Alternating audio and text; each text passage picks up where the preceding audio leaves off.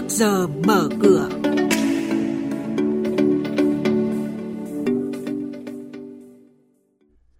Những thông tin chính sẽ có trong chuyên mục trước giờ mở cửa hôm nay. 10 địa phương đề xuất làm sân bay mới, trái phiếu doanh nghiệp vẫn còn nhiều tiềm năng. Lãi suất trên thị trường liên ngân hàng giảm mạnh.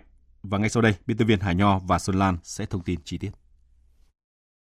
Thưa quý vị và các bạn, Hiện cả nước có 10 tỉnh đề xuất bổ sung sân bay mới vào quy hoạch cảng hàng không sân bay toàn quốc. Dù dự thảo quy hoạch trước đó, Bộ Giao thông Vận tải xây dựng đã loại những địa phương này ra do không đáp ứng đủ tiêu chí. Tuy nhiên vì vẫn có nhà đầu tư muốn làm sân bay nên địa phương lại đề xuất.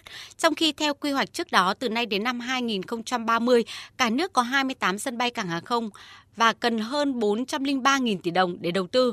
Ông Lê Đỗ Mười, Viện trưởng Viện Chiến lược và Phát triển Giao thông, thành viên Tổ xây dựng quy hoạch hàng không, phân tích theo cái tiêu chí và để đưa ra cái đúng cái quy trình để chúng tôi cập nhật bổ sung thêm. Chúng tôi cũng giả soát lại một số sân bay lưỡng dụng. Thì theo hướng mở còn lại thì với những cái mà mục tiêu mà những cái sân bay hiện nay ấy, mà các tỉnh đang đề xuất ở trong cách uh, trong các quy hoạch thì chúng tôi nghĩ là nếu mà như thế chúng ta căn cứ vào sáu cái tiêu chí sau này.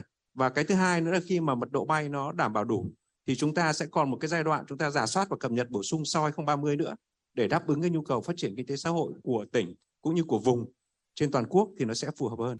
Không chỉ đáp ứng nhu cầu vốn cho doanh nghiệp, sự phát triển của thị trường trái phiếu doanh nghiệp còn tạo ra một loại hình đầu tư hấp dẫn cho nhà đầu tư cá nhân.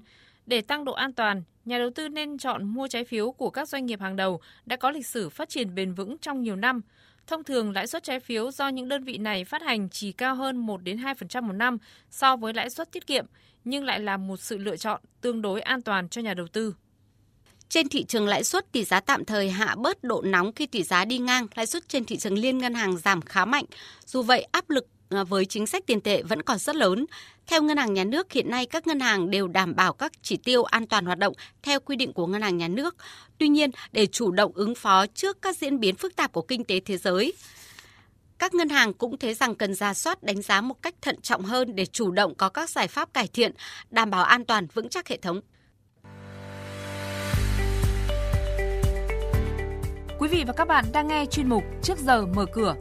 Thông tin kinh tế vĩ mô, diễn biến thị trường chứng khoán, hoạt động doanh nghiệp niêm yết.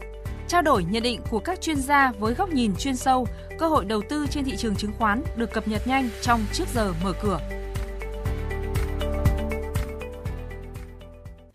Tiếp theo là hoạt động doanh nghiệp niêm yết. Tính tới chiều qua, giá cổ phiếu HPG giảm 6,9% về 12.100 đồng một cổ phiếu, nối dài chuỗi lao dốc kể từ khi vua thép công bố kết quả lỗ kỷ lục vào cuối tháng 10.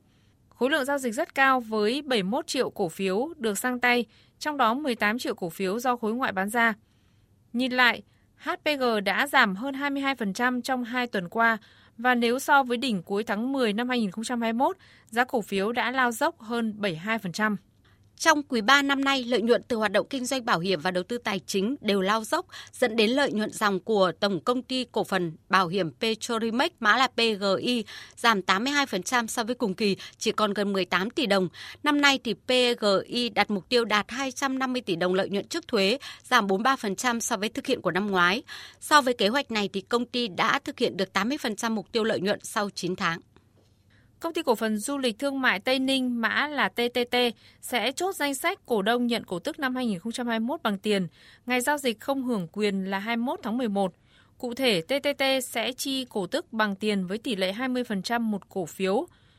Cổ đông sở hữu một cổ phiếu nhận được 2.000 đồng. Với hơn 4,57 triệu cổ phiếu đang lưu hành, ước tính TTT cần chi hơn 9 tỷ đồng để chia cổ tức cho cổ đông.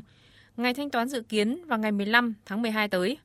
Trên thị trường chứng khoán, phiên chiều qua lực bán đã mạnh hơn so với phiên sáng. Riêng sàn thành phố Hồ Chí Minh có tới 177 mã về mức giá sàn, tình hình xảy ra tương tự với sàn à, Hà Nội và thị trường Upcom. Thị trường lao dốc có thời điểm VN Index đã mất tới gần 50 điểm, với hơn 4% giá trị thị trường, sau đó có sự phục hồi nhẹ nhưng vẫn mất 38,36 điểm trong ngày. Chốt phiên thì VN Index ở mức 947,24 điểm, HNX Index ở mức 192,39 điểm. Đây cũng là các mức khởi động thị trường phiên giao dịch sáng nay.